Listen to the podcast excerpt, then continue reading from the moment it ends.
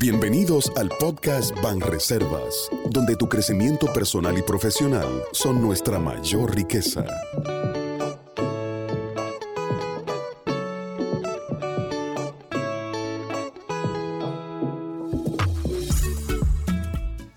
Hola, te damos la bienvenida al podcast Más Reservas. Candy Figuereo te saluda. En esta ocasión desarrollaremos un episodio dedicado a los jóvenes que ahora inician una nueva etapa universitaria y buscan su primer empleo. Para eso me acompañan Isabela Polanco y Carol Hernández del programa de pasantía Construyendo mi futuro de Banreservas. Hola chicas, bienvenida, ¿cómo están? Hola, Candy, ¿cómo estás? Bien, gracias. ¿Y ustedes? Cuéntenme. Eh, nada, aquí muy emocionadas por esta oportunidad tan maravillosa que nos ha dado el banco. Muchas gracias por eh, estar aquí en esta experiencia de traernos al podcast a participar. Gracias a ustedes por la oportunidad. Con ustedes vamos a entrevistar a una invitada muy especial que hoy tendremos, experta en captación, gestión y desarrollo de talentos, y no es nada más ni nada menos que Dulce San. Ella nos va a orientar sobre ¿Cómo ustedes, los jóvenes ansiosos de tener su primer empleo, cómo deben hacerlo? ¿Cuáles son las pautas que deben de manejar para obtener ese primer empleo? Hola Dulce, ¿cómo estás? Bienvenida. Hola Candy, hola Isabela, Carol. Muchísimas gracias por este espacio y yo igualmente ansiosa y feliz de esta oportunidad porque al final estamos formando jóvenes que se convertirán en talentos para nuestras organizaciones como más reservas. Así es, gracias a ti por la oportunidad. Vamos a empezar, eh, Dulce. Tú sabes que tener un primer empleo trae muchas cuestionantes. Como jóvenes no se sabe qué yo debo de hacer para obtener mi primer empleo. Bueno, hay muchísimas formas de cómo nosotros eh, orientarnos o prepararnos para ese primer empleo. Eh, usualmente los colegios eh, terminan su preparación con algo así como una orientación, las universidades inclusive comienzan con un proceso de orientación. No obstante, eh, yo estoy segura que no la mayoría de, los jóvenes se sienten al momento de elegir una, carrera o ya luego al momento de buscar un empleo completamente listos para ese minuto, ese minuto en el que tú tienes que abrir una puerta y prepararte para una entrevista como todo en la vida, lo primero es conocerte a ti. ¿Tú qué quieres? ¿Cuáles son tus objetivos en la vida? Eh, y hacer esa pequeña introspección para poder armar esa hoja, ese papel, ese currículum, como le decimos aquí, acorde a tus intereses y a lo que tú quieres proyectar. Aún tú siendo una página en blanco, aún tú no teniendo ningún tipo de experiencia, tú puedes preparar una hoja de vida conforme a tus expectativas o un currículum, como se le dice a tus expectativas, a lo que tú quieres ser en el futuro. Em, y son de las cositas que eh, uno debe hacer. Primero, entender qué yo quiero, hacia dónde quiero eh, dirigirme, como antes uno hacía en épocas eh, distintas a las que estas jóvenes que hoy nos acompañan. en la época de nosotras. En la época de nosotras, quizás, ¿verdad? Óyeme, uno iba y salía a repartir currículums donde sea. Hoy en día es una realidad muy diferente. Tú tienes que primero definir quién tú eres, qué quieres, para poder identificar hacia dónde quiero aplicar. Y por supuesto, preparar tu hoja de vida conforme a eso. Ok, algo que queremos saber todos los jóvenes para nuestro primer empleo es qué debe y no debe tener un currículum vital aún sin experiencia laboral. No hay una regla per se para las empresas. Eh, lo que sí que es muy importante eh, como algunas cosas básicas, por ejemplo, tus datos, tus informaciones, sin dar informaciones que pongan en peligro en una época como hoy, por ejemplo, tu seguridad virtual. Antes se pedía la cédula, yo no la pondría en un currículum hoy la cédula, porque quizás para fines de seguridad eso es algo que yo querría resguardar. Pero sí como tú te llamas, eh, dónde vives, cuál es tu dirección, porque de repente están buscando personas de una zona en específico y tú vives en Punta Cana y el trabajo es en Santo Domingo y en este momento tú no serías la candidata. Por supuesto, luego viene algo muy importante, que es cuál es tu objetivo. Em, ese objetivo debe decir de ti, qué tú buscas en el futuro, qué tipo de empresa tú estás buscando. Por supuesto, tu formación y la verdad. Si tu formación es que tú terminaste eh, tu, eh, tu, bachiller, pues usted lo pone. O si es que tú lo estás estudiando, póngale estudiante eh, de tal fecha a tal fecha esa parte de formación ya sea que tú estés estudiando licenciatura en mercadeo, publicidad, también poner un poco la universidad, el año en el que empezaste, porque te da una lectura rápida. Si tú empezaste en el 2023, ya yo sé que tú llevas medio año probablemente de carrera, a menos que la hayas parado. Toda la información necesaria para que luego cuando podamos tener esa primera interacción contigo, que te llamemos por un teléfono, ya de eso no hay que hablar, porque eso está en tu hoja de vida, no vamos a repetir lo que está ahí. Yo voy a preguntarse quizás cosas más interesantes de cara a poder entender si tú eres el buen fit para esa posición. Entonces lo que uno quiere al final eh, tener en el currículum son cosas que eh, le den información a quien está reclutando, si es el momento, eh, si es la persona o no que estamos buscando. Otra de las cosas es qué experiencia tiene. De repente puede que yo no tenga experiencia Em, o yo pienso que no tengo experiencia. ¿A ti te parece que haber trabajado con tu papá o tu mamá en una empresa es una experiencia? Yo considero que sí, es una experiencia, lo que hay que saber cómo ponerla. Porque, por ejemplo, hay muchas cosas que enseñan en el colegio, o por ejemplo en mi colegio dan eh, la oportunidad de estar en una pasantía al último año. Yo entiendo que eso cuenta como experiencia. Lo que yo no sé es cómo ponerla en mi currículum, cómo yo la escribo. Lo más transparente que tú lo puedas poner. Fue una pasantía en una empresa familiar, me ocupé de tal cosa y sobre todo, algo muy importante en los currículums, apuntar a tus logros. O sea, ¿qué tú lograste en esa empresa? Eh, si logré eh, arreglar eh, todos los archivos muertos del 2021 al 2022 y eso era importante para mi tío que hice mi pasantía allá o para esa empresa que tenía eso ahí y que quizás pensaba que nadie lo iba a arreglar. Bueno, pues ese fue el logro que yo tuve en ese momento. Eso es muy importante. Y luego, pues, hay personas que dicen em, poner otras, otros skills o otras habilidades. Me encanta cuando veo a un, un currículum que dice, bueno, Em, em, en Excel y, ponen como los puntitos. Tengo del 1 al 5, me, pondero en un 4, por ejemplo, porque me da una idea de cómo tú autovaloras otras habilidades que, son, que pueden ser importantes para un trabajo. Quizás tú sabes de Photoshop porque tú lo aprendiste empíricamente y eso es súper importante para el puesto que quizás tú estás buscando. Entonces, todas esas habilidades que tú tengas, que se llaman eh, eh, o habilidades técnicas o, competencias también, eh, es bueno ponerla. Yo soy una persona que sé trabajar en equipo y lo que tú eres. Si tú no eres o no es tu fortaleza, eso no lo pongas. O sea, Dulce, que para los jóvenes que nunca han tenido ningún tipo de empleo, porque pusiste el ejemplo de que en caso de que o Isabela o Carol hayan trabajado con un familiar, pero esos jóvenes que nunca han sido empleados y que nada más se han dedicado a estudios, deberían de poner en su currículum sus habilidades. Sus habilidades y en la parte de experiencia, no tengo experiencia laboral. No todos los puestos requieren experiencia laboral. Por cuanto, cuando tú estés buscando una persona sin experiencia, o sea, esa es la persona que debe aparecerte. Siguiendo por la misma línea, digamos, temporal. Yo ya tengo mi currículum, yo ya lo hice.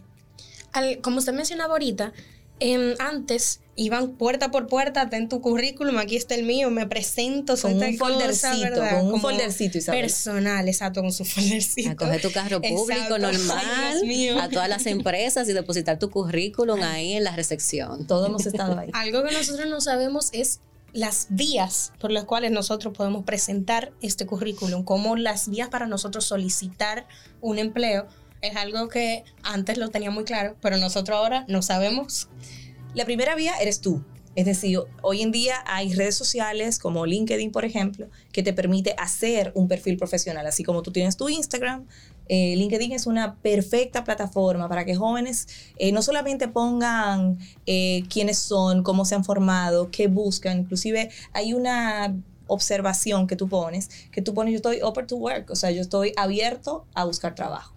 Y eso es lo primero para mí que tú, donde tú deberías ir y buscar. Y hacerte este, seguidor, o sea, hacerte seguidor de las palabras, los, los, los, los hashtags, los grupos de tu interés. Si a ti lo que te gusta es el arte, la pintura y tal, comenzar a relacionarte un poco con esos grupos, porque esos grupos van a hacer una publicación, tú le vas a dar like, le vas a poder responder, de hecho luego puedes ir a hacer eh, comunicación o puedes escribirle de manera directa a esa persona. esa persona está en República Dominicana y de repente te dice, ah, mira, tenemos un foro en tal día. Comenzar a hacer em, networking porque realmente eh, el mundo ha cambiado muchísimo. Hacer networking con tu propia red eh, profesional es una red donde si tú vas a ver un artículo interesante relacionado a algo que a ti te interese profesionalmente, eso lo vas a colocar ahí. Hay otras más tradicionales, eh, siguen páginas de empleo como Aldaba, Infoempleo. Hay, hay grupos por Telegram eh, hoy en día que también, o sea, que se hacen eh, como posts masivos y también las personas responden. Es menos eficiente, pero igual de efectivo, porque todo lo que es masivo o por red, la gente lo atiende. Y algo también importante, por ejemplo, una institución como la nuestra, eh, Banreserva, tiene su propia bolsa de empleo. Si tú quieres apuntar hacia una empresa, tú tienes que saber cómo esa empresa recluta. Por ejemplo, en la zona franca reclutan de una manera, ellos tienen todos como una bolsa de candidatos. Nosotros también tenemos nuestra bolsa de empleo. Es como orientarse, Correcto. entrar a las páginas de esas eh, empresas, instituciones que te pueden ayudar a informarte cómo tú solicitar empleo en cada una de ellas. Así es. Aprovecho para invitar a todos esos jóvenes que nos están escuchando a unirse a nuestra bolsa de empleo que está en la página de Banreservas, en Sé parte de nosotros y ahí pueden inscribir. Eh, no es adjuntar el currículum, no, ahí tienen que llenar un formulario inteligente que luego, si yo quiero buscar todas las personas que vivan en Punta Cana, porque lo estoy buscando allá, y que sean licenciados en mercadeo, puedo hacer esos dos filtros y en un minuto tengo esas personas ya listas. Entonces esa es la forma más eficiente de aplicar a empresas como esta. Hay otras empresas que tienen diferentes vías, se pueden tener un correo donde tú los envías, buscar la empresa de tu interés buscar dónde esa persona está, si tiene presencia en redes sociales, en redes como LinkedIn, o si ellos tienen su propia bolsa de empleo, como en nuestro caso, que también lo tenemos, a pesar de que también tenemos presencia y buscamos en LinkedIn. Hay muchos jóvenes que en su primera entrevista de trabajo eh, tienen eh, o se trancan con cuando les preguntan, háblame de ti, tus fortalezas y debilidades. Porque hay muchos jóvenes que no saben qué responder. Ahora, ¿qué yo haría eh, en ese caso? ¿Qué yo respondería? Excelente pregunta, Carol. Yo, yo creo que ir a una entrevista sin conocerte, sin prepararte, eso es como ir a manejar un carro sin, sin haber tomado por lo menos una clasecita de manejo. Es difícil, es muy difícil, probablemente no te vaya bien. No hay un libro para hacer preguntas. Pero siempre cuando uno va a las entrevistas normalmente, te van a preguntar de ti, de una manera u otra. O te lo preguntan, háblame un poquito de ti, cuéntame eh, desde tu perspectiva cuáles son las fortalezas, eso que te acompaña, que realmente te puedes anclar. Te lo pueden preguntar así. O te dicen, a mí me gusta preguntarle, si yo le digo a una persona que te conoce, eh, ay, estoy diciendo mi técnica, pero yo normalmente digo, si yo le digo a alguien que te conoce, dime una característica de ti, ¿qué tú crees que esa persona me diría a mí? como para no ponerlo a pensar a él, sino tratar de que, de que se vea en otra persona hablando de él. Y eso funciona, pero hay que reflexionar un poquito. Eh, yo cuando tuve oportunidades de hacer entrevistas eh, o de buscar empleo anteriormente, yo, yo revisaba mi currículum la noche antes. Eh, para entender de qué año a qué año fue, porque a veces hay cosas que la memoria te falla e ir con esa seguridad. Introspectar un poquito. entender que si en tu grupo de trabajo, en tu universidad, tu profesor te ha resaltado eh, que tú eres una persona que eres muy eh, dedicada, muy, que trabaja muy bien en el equipo, entonces probablemente anclarte en ese comentario como tu fortaleza. Igual, eso es como lo que a ti te gusta y lo que no te gusta. Eh, hay gente que es más numérica, hay gente que es más de la gente, más de hablar.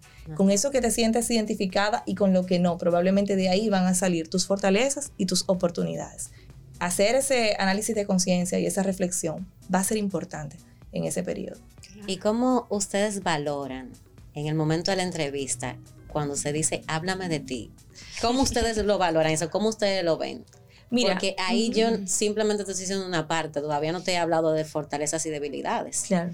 Entonces, eso es un punto que ustedes visualizan, qué tanta importancia le da eso, porque como jóvenes su primera entrevista de trabajo pueden no estar preparados. nulo totalmente. Completamente. Se van a lo que hacen el día a día. Sí, uno, uno no valora el contenido en sí de lo que te está diciendo la persona, sino cómo la persona actúa en una situación determinada. Y de hecho, si es buen entrevistador, uno está, si uno está preparado para eso, si es una persona con competencias para entrevistar, realmente se da cuenta que no es lo que te está diciendo O sea, no es el cuento en sí, sino es lo, el trasfondo, es decir, cuáles son las habilidades, las competencias que la persona te está demostrando a través de lo que hizo. No importa que él te esté haciendo un cuento, si es una persona que sabe interpretar, sabe buscar las competencias dentro de esa conversación sin importar el contexto. Normalmente los estudiantes no tienen experiencia laboral donde tú le digas, eh, cuéntame eh, eh, resolviendo un problema. Entonces uno tiene que hacer alusión a la universidad probablemente o al colegio y hacer doble clic hasta que la persona enganche con un momento en el que pueda hablar de cómo trabajó en equipo, de cómo solucionó un problema, de cómo se vio aturdido en un momento y luego cómo salió adelante, que eso es lo que esa es la historia que tú quieres escuchar para entender cómo la persona se pudiera desenvolver en un ambiente laboral, que es lo que uno como entrevistador busca. O sea, que no es lo que dice, sino cómo lo dice. Más o menos. Y ahí entonces se puede valorar las habilidades que tiene. Correcto, es así. Perfecto. Contando con que muchas veces, como ya hemos mencionado, los adolescentes no tenemos la experiencia laboral necesaria para ciertos trabajos, no la tenemos, ¿verdad?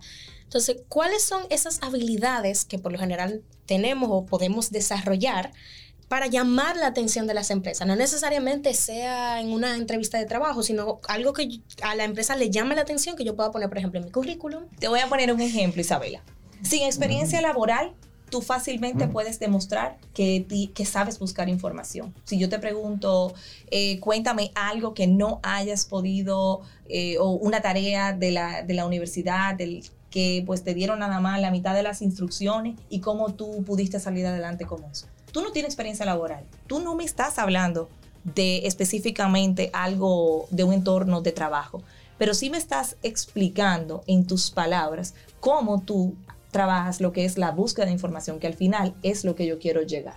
Si es en un currículum, por ejemplo, que queremos eh, demostrarlo, tú lo puedes poner. Por ejemplo, eh, yo tengo habilidades numéricas o, o, puedo quizás tener más habilidades de comunicación. Eso depende mucho de la persona. Y detallarlo en tu, en tu hoja de vida, si así tú lo consideras. Por eso yo digo que es importante esa introspección que tú haces al momento de elaborar un currículum tú tienes que hacerlo tú, tú tienes que hacerlo tú porque eso es algo muy tuyo. Eh, dice de ti, de lo que tú eres, de lo que tú te quieres convertir en un futuro. Y cuando tú llegues a esa empresa, si lo que tú pusiste ahí no es, y siempre voy a poner el ejemplo de un grupo de personas que una vez estábamos entrevistando, y ponen inglés, sí. ¿Qué nosotros hacíamos? Ok, ¿te asegura que sabe inglés? Sí, pues vamos a llevar la entrevista a partir de ahora en inglés. y arrancábamos en inglés. La gente se pone a temblar. Entonces, ¿qué pasa? La honestidad es importante al momento de tú hacer ese, esa hoja de vida. Óyeme, la mayoría de las personas que ha crecido con nosotros en el área donde yo pertenezco han empezado como pasantes, así como ustedes. Realmente el Excel quizás lo han visto de una manera en la universidad. Y si yo tengo el momento y la oportunidad, y estoy segura que como organización somos una organización que promovemos el desarrollo del talento, pues vas a tener la oportunidad de desarrollarte en eso y mucho más para mí es mucho más importante, no es lo que tú sepas, sino la actitud que tú tengas para aprender nuevas cosas. O sea, definitivamente que la honestidad es un punto clave para uno poder encontrar empleo. Y en ese mismo tenor, cuando mencionas el inglés, ¿es realmente necesario y relevante para una posición laboral? Dependerá mucho de la empresa. No obstante, eh, el inglés ya hoy en día es casi que algo imprescindible eh, para todos. Eh, desde un entrenamiento que te lo puedes encontrar completamente en inglés, te abre muchas puertas. No obstante, en un país como el nuestro no es completamente imprescindible, sobre todo si la empresa es local. Si yo sé inglés, ¿voy a cobrar más? o me van a pagar igual que una persona que no sabe inglés? Quizás eh, esa respuesta no es igual en todas las empresas. En un call center yo estoy segura que las personas que manejan el inglés eh, reciben una paga mejor. No obstante, hay empresas como más estandarizadas donde el inglés quizás no es tan imprescindible y de tú saberlo es como un nice to have, pero no exactamente eh, algo por lo que te pagarían de más.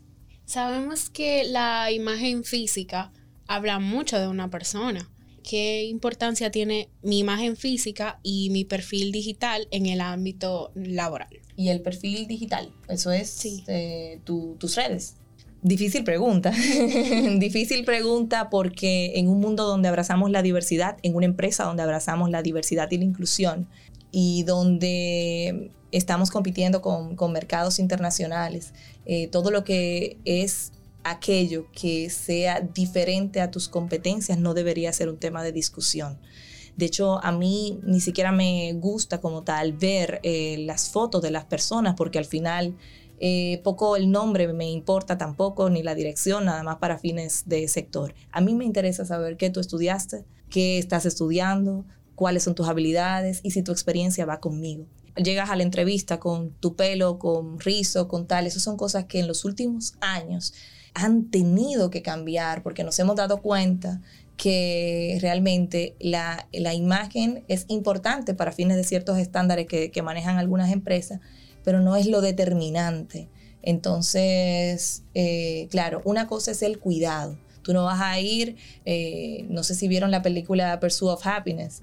En esa película Will Smith llega completamente desaliñado, acabando de pintar una casa, una entrevista, y por sus habilidades técnicas, él rompió y llegó a, la, entrevista. No obstante, no todo el mundo tiene la misma oportunidad. Por lo que yo diría, y ustedes eso lo van a ver cuando lleguen a nuestra charla de mi primer empleo próximamente, eh, que causar una primera buena impresión es importante, más esa primera buena impresión no debe dejar de ser lo que eres tú. Si tú no eres una persona que te super maquille, no te super maquille.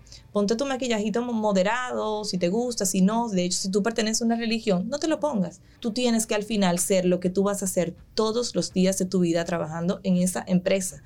Entonces, eso es muy importante. No cambiar la esencia. No cambiar la esencia. Yo sí diría que mantener una, eh, ciertos parámetros de cómo tú sales a la calle, cómo tú vas al supermercado, lo que sea, versus cuando tú decides ir a una reunión de, no sé, tu familia y tal, todo tiene su, su tipo de vestimenta. Antes eso era muchísimo más formal, muchísimo más estructurado. Hoy en día uno da ciertas flexibilidades porque la verdad es que lo que, nos, que nos fijamos está más aquí, en la cabeza, en el corazón, en la actitud, que realmente lo que vemos físicamente. Así es. Tú reflejas lo que llevas dentro. Así es.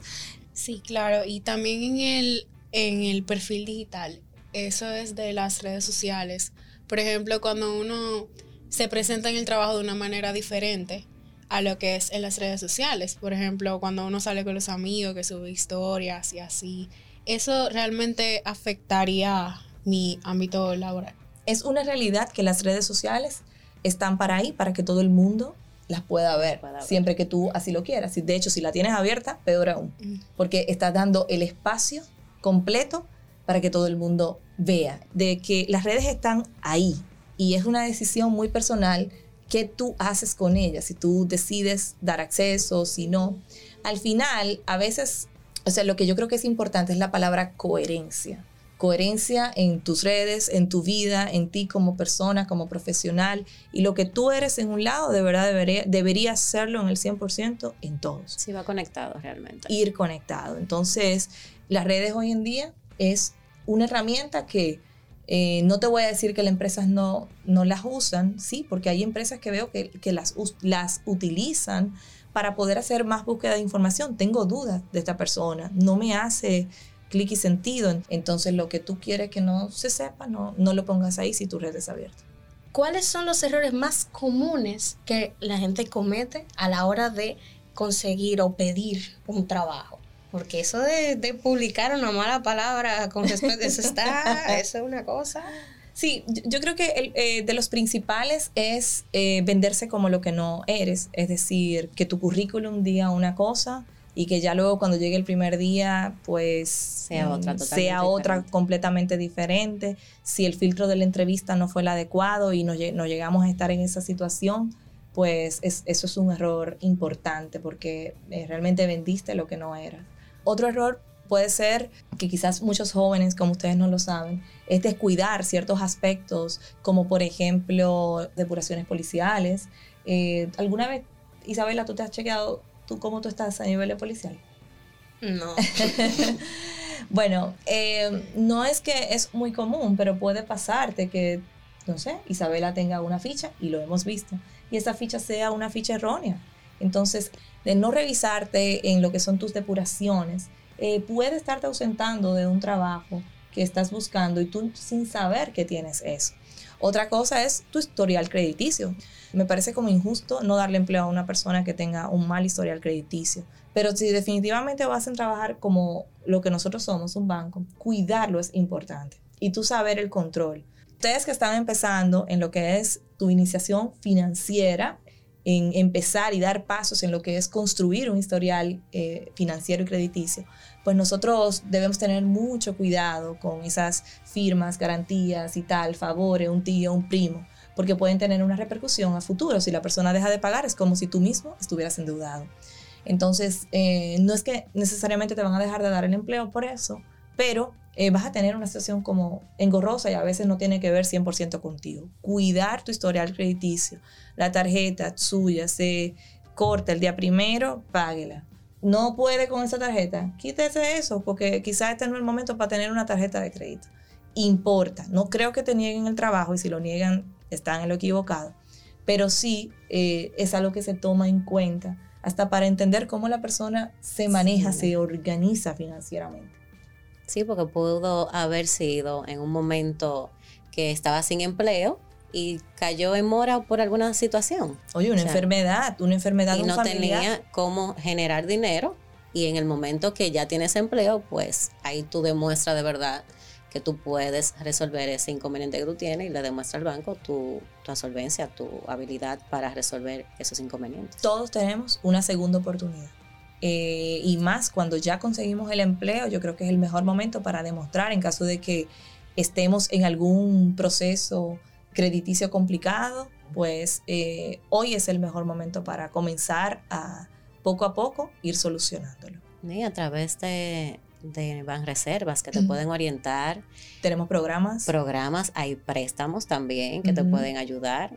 Nada más tienen que llamar. Así es. ¿no? Nuestros programas de educación financiera eh, dirigidos para jóvenes, para madres, para familias completas, son la mejor herramienta para tú poder educarte eh, en el manejo de tus finanzas.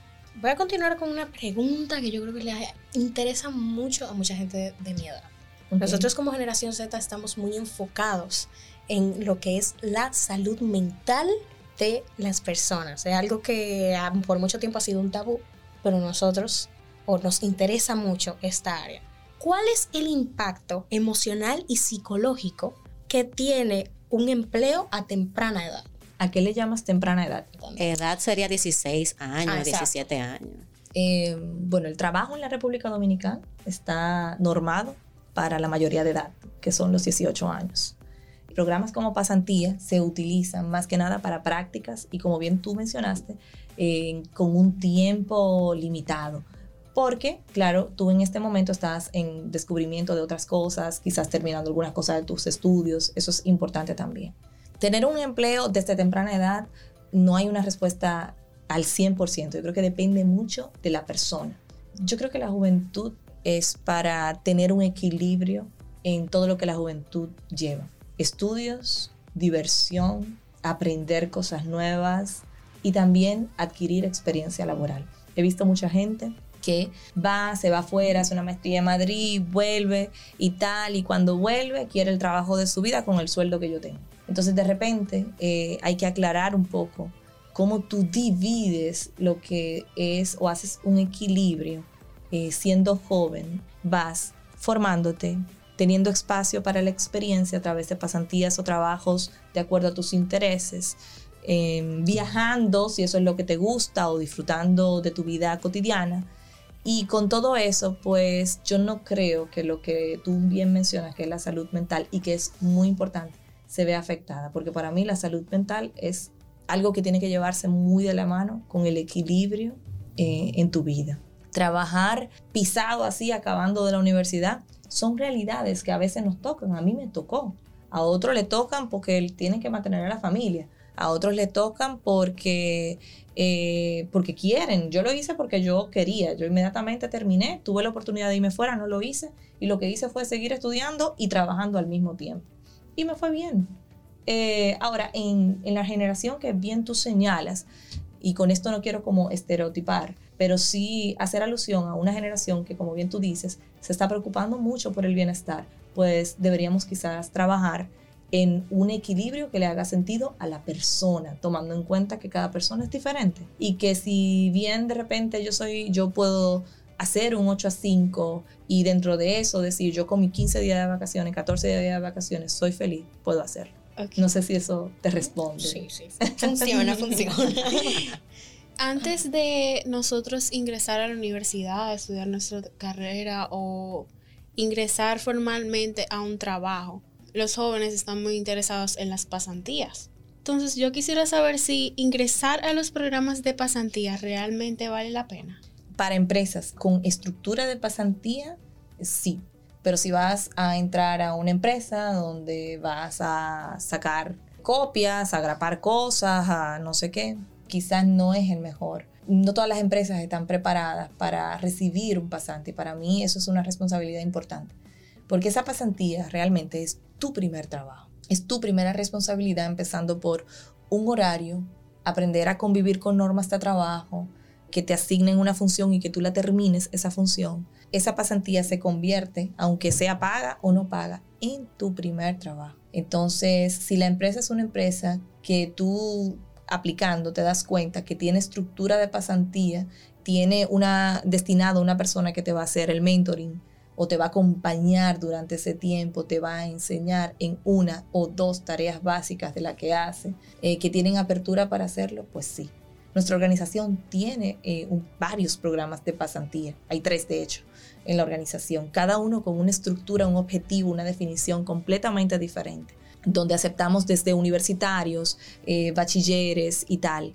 Nuestros programas de pasantía incluyen charlas, eh, charlas de formación, de educación financiera, charlas de orientación, incluyen eh, notificaciones a, a, las áreas y los supervisores que van a recibir los pasantes, para que no es que va una mano con un pie y una cabecita para allá, no, va una persona que es una esponja en ese momento y que necesita de ti y que probablemente eh, a futuro quizás sea un talento que se quede en la organización. El programa de, uno de los programas de pasantía se administran desde el área de reclutamiento. ¿Por qué? Porque lo vemos como una fuente de reclutamiento y de talentos. O sea que definitivamente, en nuestro caso de Banreservas, tomamos esos programas muy en serio.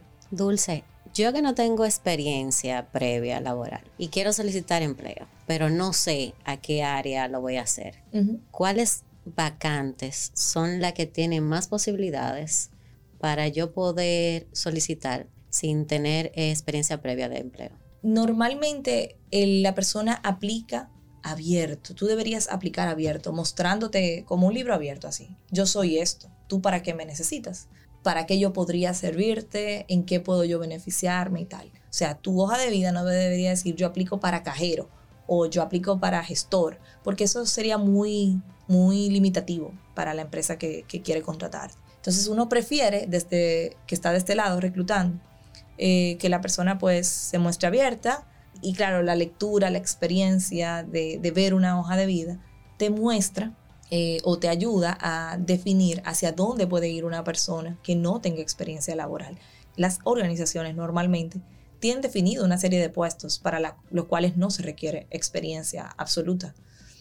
¿Cuáles son esos puestos? Aquí en el banco, por ejemplo, los cajeros. Los cajeros para nosotros, mientras más recién salido de la universidad o todavía estudiando, eh, son puestos perfectos para eso, porque uno aquí los forma, eh, los capacita. De hecho, los cajeros, los primeros 20 días de ingreso al banco, no trabajan. Ellos lo que hacen es que se forman en nuestra Academia Van Reservas en todo lo que es caja. Eso quiere decir, no importa que tú no traigas la experiencia, yo vengo a formarte hay puestos que están llamados por su naturaleza a ser así desde la contratación. ¿Cuáles son algunas recomendaciones que yo debo tener al manejar mis expectativas como parte de la generación Z al momento de una evaluación para un empleo? Si hay algo como que debamos tomar en cuenta para cuidarnos un poco respecto a, cómo somos, ¿Cuáles son las expectativas que yo debo de tener como parte de la generación Z con respecto a eso? El tiempo de mi trabajo, mi salario, todo ese tipo de cosas. Mira, exprésate libremente, realmente, exprésate libremente. Es decir, Una empresa que no eh, interprete o no entienda que la persona con la que está sentada, que hoy te está diciendo, me ha pasado en su primer día de trabajo, yo soy una esponja que lo absorbe todo y mi objetivo hoy, que estoy llegando aquí, es rotar por todas las áreas y, e ir aprendiendo en muy corto tiempo. Eh, tú tienes que beberte dos vasos de agua siendo millennial o centennial o baby boomer para entender eh, esta generación que se mueve tan rápido. No está mal eh, tú expresar tus expectativas. Ahora va a llegar, como todo, una sinergia, un punto de encuentro, en el que luego de que tú entres con esas expectativas bien altas, también te vas a dar cuenta de una realidad. Y es que no aprendemos de la noche a la mañana. Y entonces, dentro de lo que tú quieres, se va a, poner en, en la misma mesa lo que como organización somos.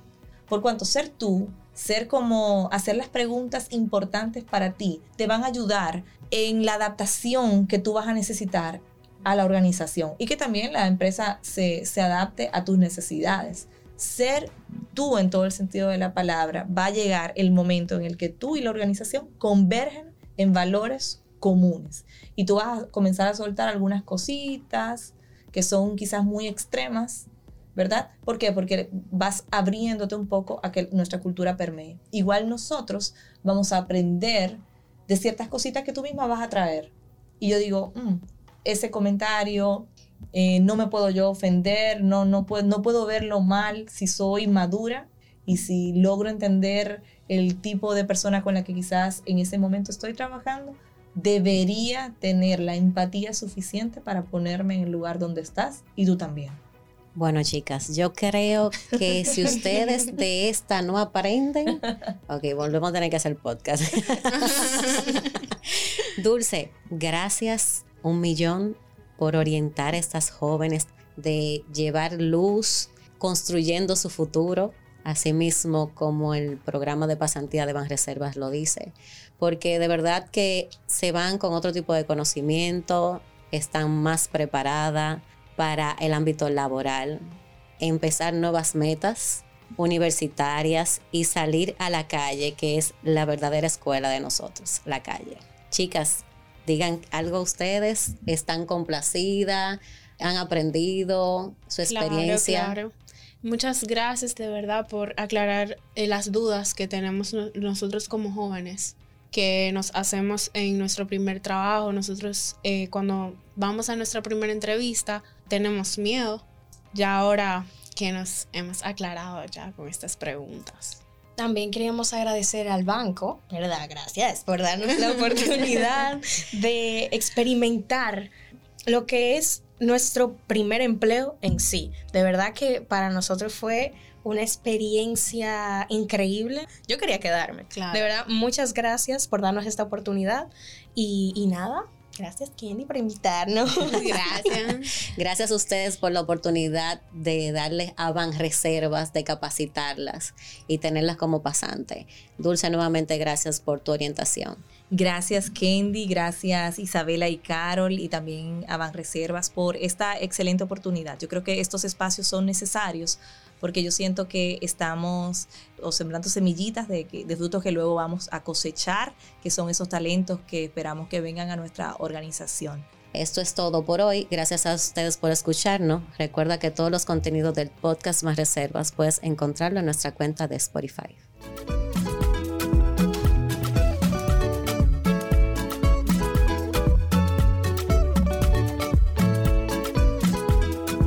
Esto ha sido todo lo que teníamos reservado para ti el día de hoy. Nos vemos en el próximo podcast Van Reservas, donde esperamos seguir enriqueciendo tu conocimiento.